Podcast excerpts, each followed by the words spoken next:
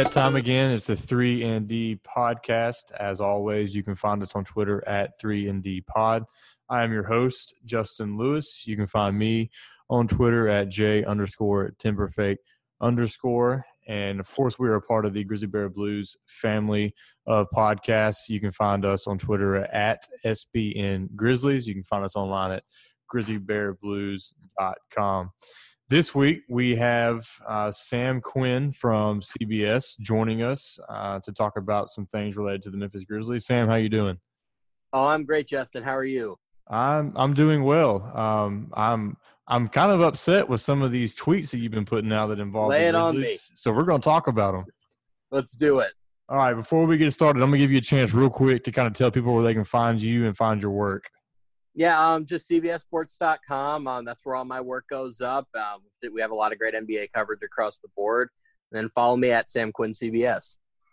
Awesome. All right. So let's get started with this uh, ranking the third best players on the Disney teams. All right, so you've got it looks like you almost kind of have them in three tiers. Um, and your top four are Kemba, PJ Tucker, Fred VanVleet, and Jrue Holiday. Um, and then you go a whole tier, and then it takes you the 18th spot to get to Jonas Valanciunas. So, kind of talk me through why he's so low on there in your eyes, and then I'm gonna I'm gonna throw something at you. You know, Justin, it's funny. Your podcast is called the Three and D Podcast, I think Jonas is the first guy on that list that doesn't do either of those things. Um, I know that that's kind of an oversimplification, and I'm not going to say like, yeah, Jonas has some value defensively. Like he has a little bit of range. Like it's not as if to say he's totally one dimensional or anything, but a big motivator behind this list was most of what's going on at Disney is going to be playoff basketball. And we saw this in Toronto year after year after year. You know, Jonas just he's too slow to play defensive basketball in the playoffs. Like LeBron had his way with him year after year. And don't get me wrong, I like having him on a team. I think he's a very valuable regular season player, but he's just not the style of player I want on my roster in the playoffs. And that, that's fair because even amongst this roster that we have, um, we've got a the backup center is probably a better three and D player and Gorgui uh, Dieng, but you know Valanciunas has improved his three point shooting. Um, I wish he would kind of take more shots. He's not at that Marc Gasol level where he was comfortable taking three to five threes in a game. Um, but I, I, mean, I'd have to agree that Valanciunas is um, a little slow. Uh, if you come into a pick and roll situation and you're and you want to switch everything, which in, in the NBA you're at the point now where you, you kind of do have to switch everything, uh, especially against teams that you know you have LeBron or even a Antetokounmpo, you've got to be able to switch. But my thing here is, um, I, I, guess I need to ask this question to see where you stand on it. How uh, how do you value the player efficient, efficiency rating um, as a stat? I would say it's something that like it's in the toolbox, but it's kind of it's lower to me than I think it is for most. Like in general, I'm not a big fan of like those all aggregation stats. You know, the the idea of trying to put a player's entire value into one number it just doesn't really make sense to me. You know, it, it kind of ignores roster context. It ignores a lot of things that just personally I value a lot more. Like if you go through this list, a lot of the complaints that people had were like having bigger name guys lower. Well, sure, like Russell Westbrook is lower on the second best player list. That's because Russell Westbrook, very, very talented, is very hard to fit onto a roster. So, you know, something like that where it just it these numbers don't always take context into account. And while I value it, I just I don't treat it as the be all and end all. Right. And you're going to make some people at Grizzly Bear Blues very happy saying that because we actually had a long, long debate about Dillon Brooks. And I talked about his um, below average player efficiency rating. And they use the same word that you just used in context, context and, and roster context. That all matters. Um, but I just wanted to throw out there that that Jonas Valanciunas was 21st in the NBA in player efficiency rating. Um, and so like to see that he was 18th as the third best player, like, and these are the names that I kind of have issue with behind. And PJ Tucker was one of them. I would take Valanciunas on my team over PJ Tucker all day, every day. Um, Man, I saw PJ Tucker like almost dismantle the greatest roster in NBA history. Like that 2018 Western Conference Finals series, like I know that James Harden and Chris Paul were on the team. PJ Tucker was the reason they were playing such good defense, and defense was what kept them in that series. Like he is just such a valuable guy to have on your team as far as you know the roster flexibility that he gives you because like having a guy who can shoot that well from the corner and can rebound that well at his size who can play center like it unlocks so much for you and we're seeing that with Houston now they needed to go small in order to maximize Westbrook and if they didn't have a guy like Tucker they wouldn't be able to do that no, I, I, I agree with that aspect of it. But if we're looking at what's going on in Disney and we're looking at the teams that is going to kind of be between towards the end, like if, if you're going to make a push and you're going to beat somebody to to have a chance in the NBA Finals, I I don't like my chances of PJ Tucker going up against JaVale McGee or uh, Dwight Howard or you go to the to the Clippers side of things, or you look at the Bucks. Like I think I'd rather have somebody like you know Valanciunas as my guy playing center. I, I, don't know. I guess I'm not a big fan of what the the Rockets are doing with Bruno Caboclo being the biggest guy they have on their roster. Um, I would but, like it if they had like at least a backup center they could go to in certain looks. Like, don't get me wrong. I think they're a bit too extreme about it, but like, okay, maybe PJ Tucker has some trouble with certain centers defensively, but I promise you, those centers are going to have just as much trouble with him. That that's true. Um, let me let me ask this perspective as far as your ranking with the third best players on these team. Did you rank them as who you would take as your third best player, or did you rank them as um, uh, the importance to their team um, ranking as a third best player? You know, that's a good question. I don't know that I went, I gave it that much thought as far as how I would go about building a roster with these guys. But I think the short answer was if yeah, I think if if I were building a playoff roster, who would I want among these guys? Like if my goal is to win the championship and knowing what that entails, what kind of teams you're likely to face, what playoff basketball tends to look like, who would I want? That was broadly the way that I looked at this list. And you want Joe Harris over Jonas Valanciunas? Listen, when if Jonas like if he comes into these playoffs and he shows me he can defend in space and he's willing to shoot threes, like we can have another conversation. But year after year after year, I watched LeBron just run him off of the floor. So yeah, that's just I don't like slow centers in the playoffs. There's a very limited recent track track record of those guys succeeding. Like we had a four or five year run where Draymond Green at center was the end game of every finals. So yeah, like just the slower center is just not for me in the playoffs. And honestly, going forward in the NBA as a whole, the slower centers are going to be far and, and few in between.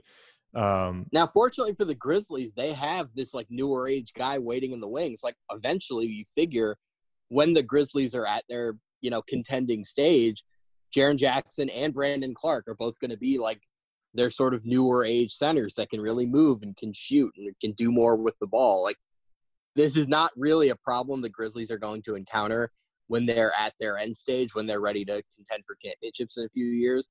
It just so happens that right now they're a few years away and they have Jonas who has his value as a regular season player and their priority should be regular season based right now, frankly. Like it would have been irresponsible of them to come into this season assuming, oh, we need to build a playoff roster because we're going to have playoff success. No, they weren't going to have playoff success this year. In a few years, that's a question that you reevaluate. No, I, I agree completely that, the the end goal for this team probably is it, and it should be that Jaren is your guy at the five and Clarke is your guy at the four. Um, clearly, Jaren is is not ready to be that. He gets pushed around quite easily, doesn't rebound very well, um, and I think the window kind of lines up honestly with uh, Valanciunas' contract ending in uh, two years. He had that three-year uh, contract that he signed, and I think that's about the time you can expect really Ja and Jaren to be ready to to lead this team into um, quote unquote contending. Um, but I, I, guess for me, like if I'm looking at the list, you know, originally I, I had a problem with Duncan Robinson being on that list, but then I've really looked at his stats, and that dude just he's lights out. He's um, maybe the best shooter in the NBA with Stephen Curry out. Like Curry is obviously the answer if he's healthy, but this year it was just it was very clearly Duncan and Davis Bertans, and after that, huge drop off. It was it was crazy. Like I just thought it was just like some Jeremy Lin hot streak, but the dude is like consistently yeah. really good. And just even like he's not a good defender, but at his size, yeah, he like has some value there too. You know, I know Joe Harris is the other guy that you mentioned. Like his shooting numbers aren't Duncan Robinson level, but he's a little bit of a playmaker. He's a better defender than he gets credit for. Like there are little things that I think translate to the playoffs with him better than Jonas. If you made this a regular season list, like we'd be having a different conversation and he'd be, you know, a, quite a bit higher on this list. But given the the style that playoff basketball tends to take, that's where my concerns come. Uh, I'll just be real transparent and honest with you. Um, very, very often on 2K, I trade Kyle Anderson for Joe Harris. So the fact that I'm hating on Joe Harris being ahead is, you know, kind of hypocritical. But um, 2K accepts that trade. 2K is a very different idea of value than I do. Yeah, I, look in real life, if I'm the Nets, I'm not taking that trade. Yeah, they're not taking that. But I'll take Joe Harris all day long because he can actually shoot the ball past the free throw line. Um, so I guess for me, where I was is that, and it, where a lot of Grizzly fans are is is you know how the small market Grizzlies fans can be. They can get they can feel very disrespected very quickly, um, and so I think even Grizzlies fans undervalue Valanciunas uh, because I don't know if we would grab a rebound throughout the season if he wasn't on the team. Um, and he's been very vital to get to where we are. I agree that the, the game changes in the playoffs, um, but if we're facing the Lakers in the first round. I like Valanciunas being on the roster, mainly because as soon as McGee comes off the floor, it's Dwight Howard coming on, um, which Dwight Howard's gotten a little bit quicker. He's shed some weight and kept it off. Um, I, I, don't know. I, I, really do see your point. Um, I, I, still don't know if I'd have him as low as 18, but you know, uh, it is about the playoffs. And like you said, if if he comes out this this playoffs, um, this return to play, and, and, shows you something different, then maybe you you raise him up there. So let's move to um, another tweet that you had. Um, I don't have this one quite pulled up, but you talked about um, the 2019 draft class where the Phoenix Suns and the Sacramento Kings completely botched their two picks, skipping over Luka Doncic. Um, and let me just tell you from our point of view how heartbroken that we were when the trade went down and Dallas jumped us and took Luka. Um, but you said well, that question about yeah. that just in general. So the Grizzlies were at four. Theoretically, couldn't they have just taken Trae and gone to the Hawks and been like, "Sorry, we ruined your trade. Now you have to send Luka to us." So we we've talked about that amongst ourselves. Um, we we could have done like a, a, middle finger pick to to the Hawks and and really mess it up. But from what we we've been told is that um, Atlanta would have been fine taking Jaren Jackson Jr. themselves and moving on. Um, I don't know so necessarily know if I believe that because early on in the draft process, I believe that they were very keen on Trae Young changing the culture. And uh, as much as we love Jaren, Jaren is not the same level of star as Trae. He's not the same level of personality as Trae. Um, so I don't think there would have been that whole change the culture movement that they were trying to find. But I, I pitched the same thing. Heck, my wife and I were sitting at the FedEx Forum the night of the draft when it went down, and she even looked at me and said, "Well, why don't we just take the guy that they're trying to get and and screw it, screw the trade up?" And I was just like, you know, I'm fine with that. Um, yeah, well, I mean, if the worst case scenario is this is before they have Ja Morant, obviously. If the worst case scenario is you have Trae Young, like that's not a bad place to be. Yeah, it's it's not at all. Um, but then, you know, what happens with Marc Gasol and, and Mike Conley? We're looking at a completely different team. And who heck, who knows? Like they thought if, they were going to contend last year. That's the the real issue. They thought that lottery pick's purpose was, oh, we're just adding another piece to what should be a playoff team. And like early in the season, there were moments where it, was, it looked okay. Like that's not totally unreasonable, but yeah, if they had known where they were going, I think they probably would have tried to swing for Luka or at least taken Trae. I I completely agree. Um, the goal was the playoffs last year for sure, um, and I, I think they still should have swung for Luka with that being the goal. Um, and from what we've been told, Luka was number one on our draft board, and Jaren was number two. Um, so you know maybe they just they tossed it around and they were just okay with you know however the cards fall. Uh, it would have been real interesting to see what happens if Jaren had went uh, or Luka went two and Jaren went three, um, how things would have played out. But as you pointed out, uh, that's not what happened. And you said that Luka is the clear number one, which I don't think anybody can argue. And then you said that Trae is number two, and I'll give you that. Like if if I'm drafting right now based on two years of production, like Trae Young should be the second pick in that draft. But then you kind of said that there was a massive uh, drop off um, from those two to the rest of the draft class. Um, is that a little bit of hyperbole, or do you really believe that there's a massive gap between Trae and and Jaren uh, in that pick? Well, if it makes you feel better, Jaren is my number three in that class. But yeah, there is a big drop off, and I mean, if just look at it from a ceiling perspective, like if Trae Young is everything that we think he's going to be, like that's maybe not Stephen Curry, but like an MVP caliber offensive player. That's Steve Nash. That's you know whoever you're going to say is among star point guard ball handlers, Damian Lillard, whoever.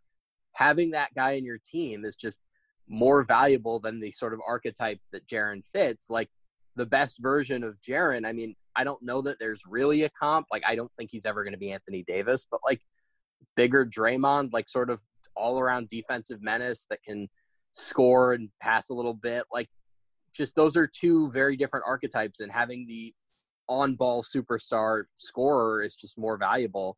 Now, are there rosters where having Jaren makes more sense? Sure. And like the Grizzlies are one of them.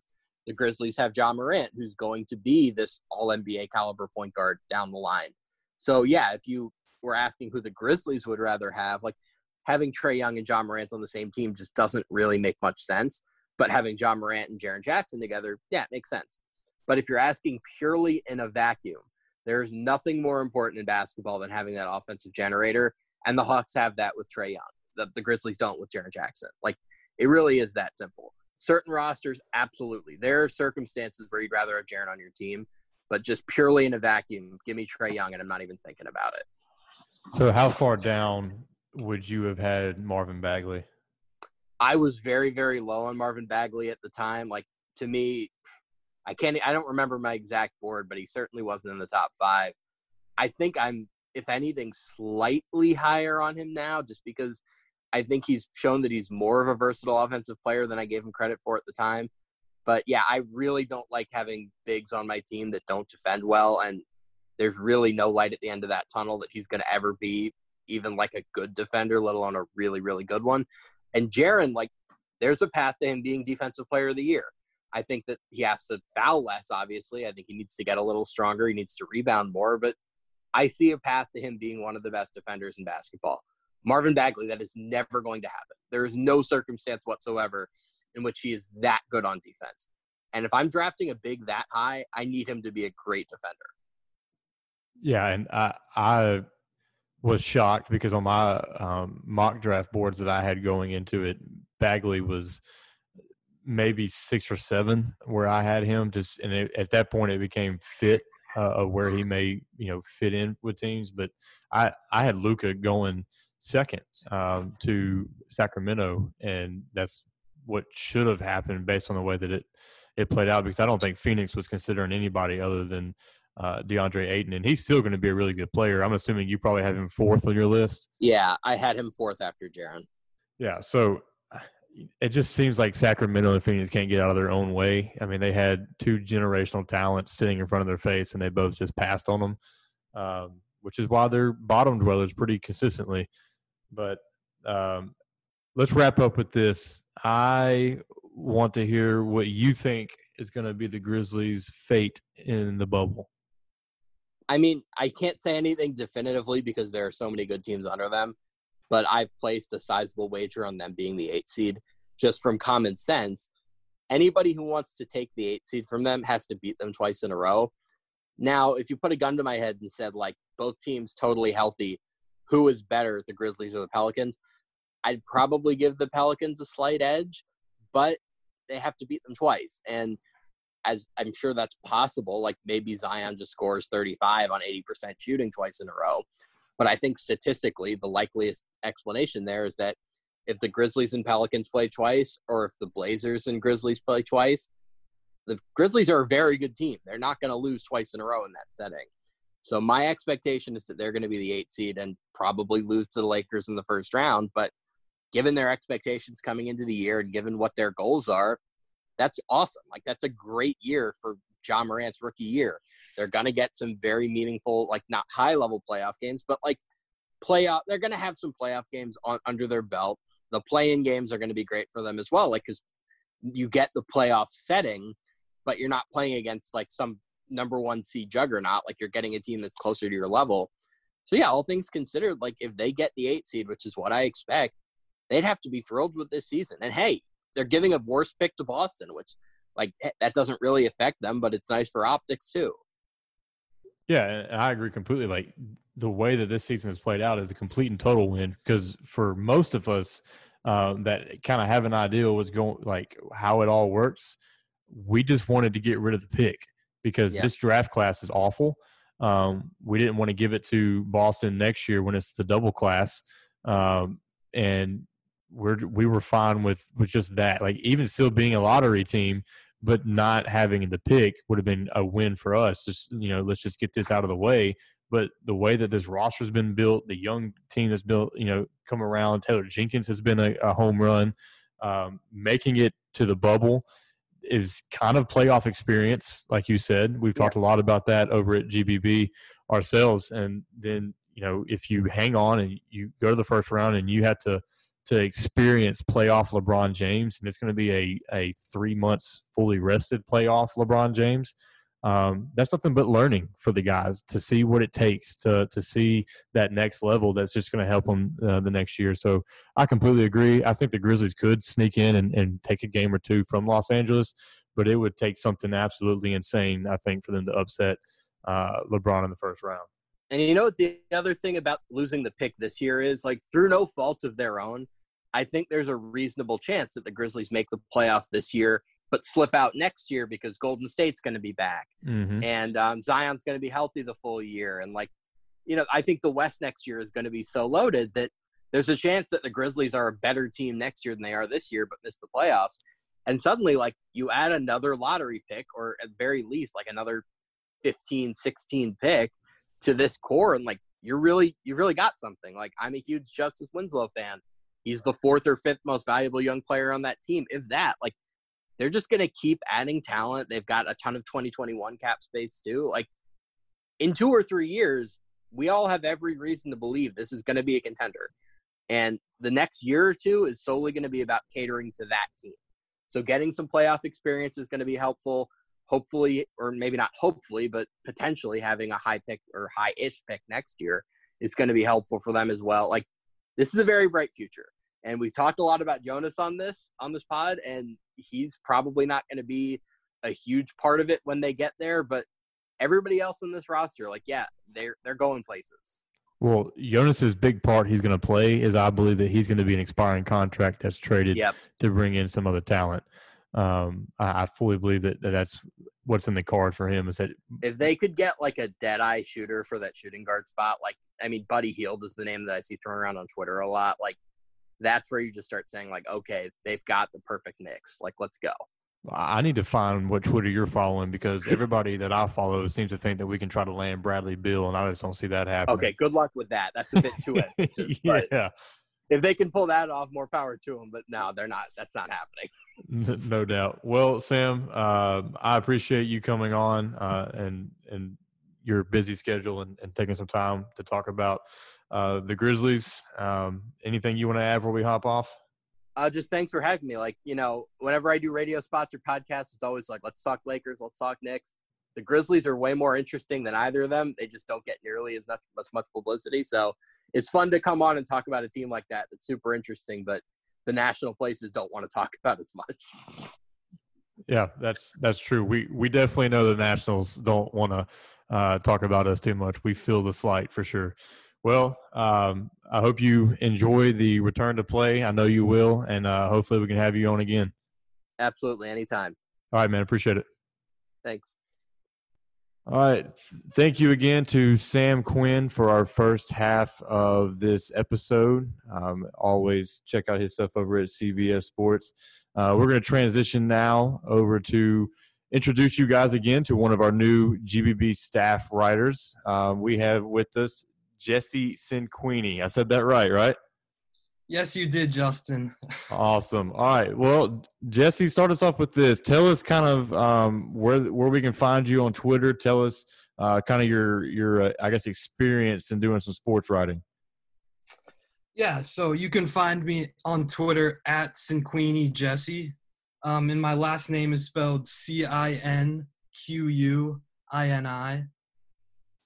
And as far as my experience, I've been been writing online about the NBA since 2018. I started out as as the site expert for a Boston Celtics fan-sided site, and from there I just continued to take on contributor positions with other with other um, writing websites just to gain more experience and i feel like that's helped me get to the position where i am today to be able to talk to to be able to talk to you. Awesome. So if if i if i read correctly you're from massachusetts? Yes i am. Which makes sense why you started with uh, boston on fansided i actually started on fansided as well with uh, beale street bears. Um, parker and nate chester were running Beale street bears at the time and they brought me on uh, and gave me my start. So what what has led you to the Memphis Grizzlies, hours and hours and miles away from you?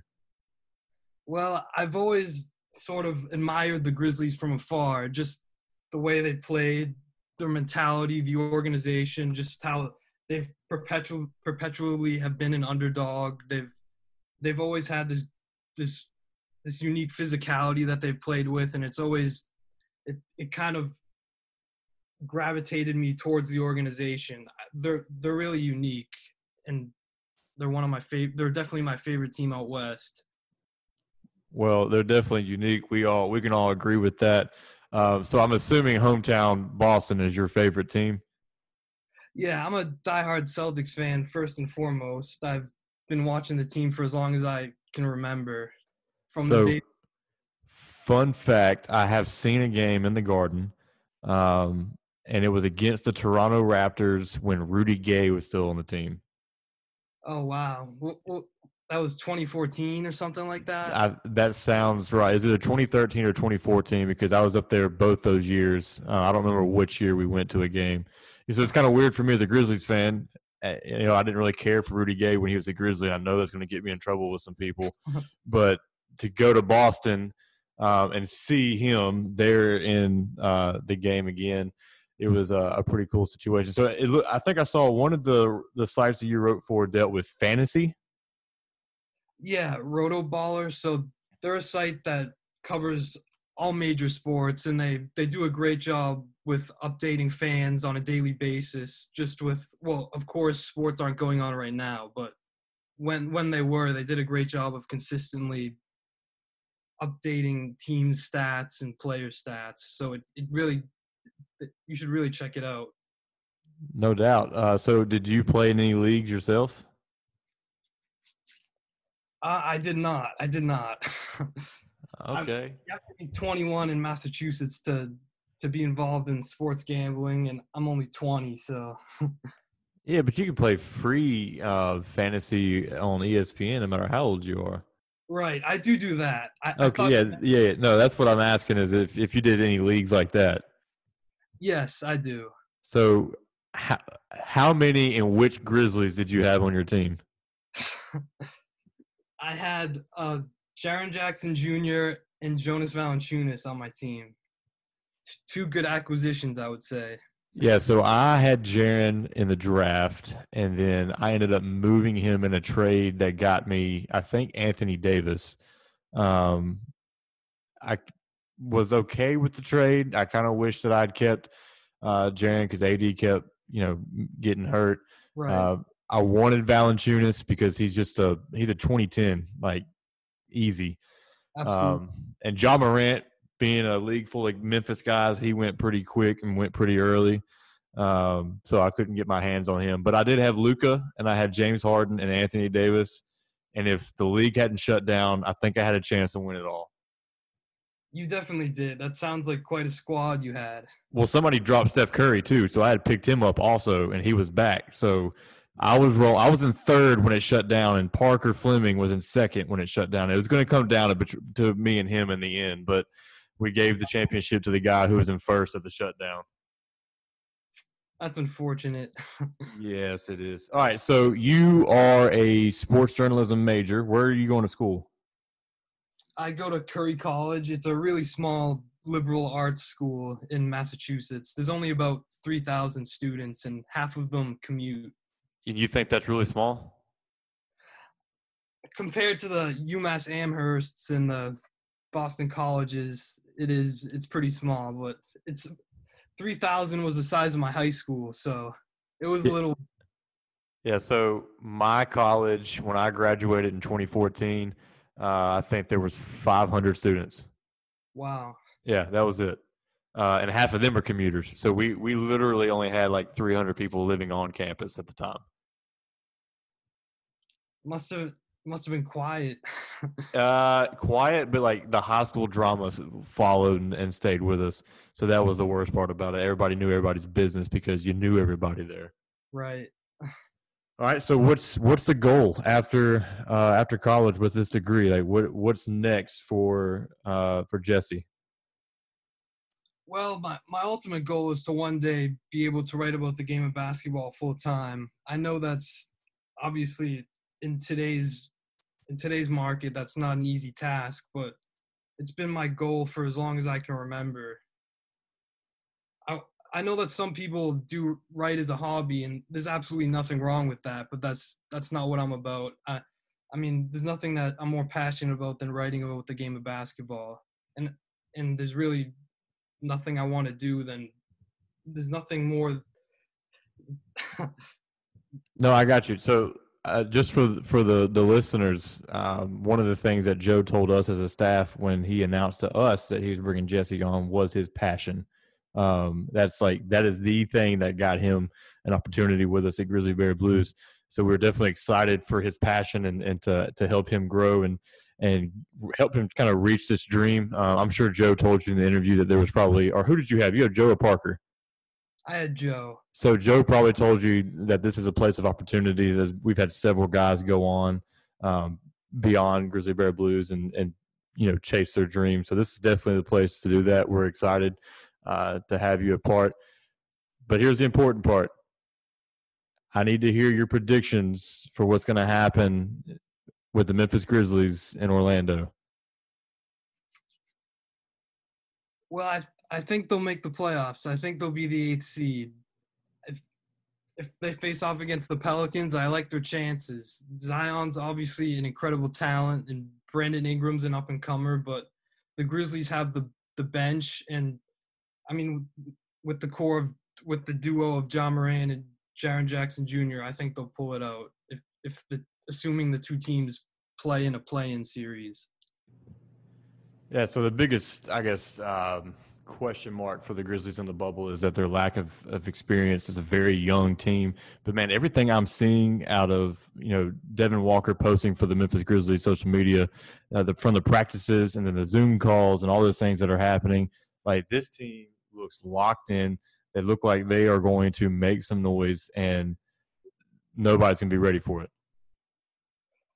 Yeah, I mean, when you look at the teams that got invited to Orlando, which which one has more to more on the line than Memphis. I don't think there's many more organizations. I think they're gonna have a huge chip on their shoulder heading into Orlando, and I know that the last three games of their schedule are against Eastern Conference teams that probably probably have their seating already determined. So I I think they'll they'll finish strong, and I think they'll they'll have a strong record over the eight game season.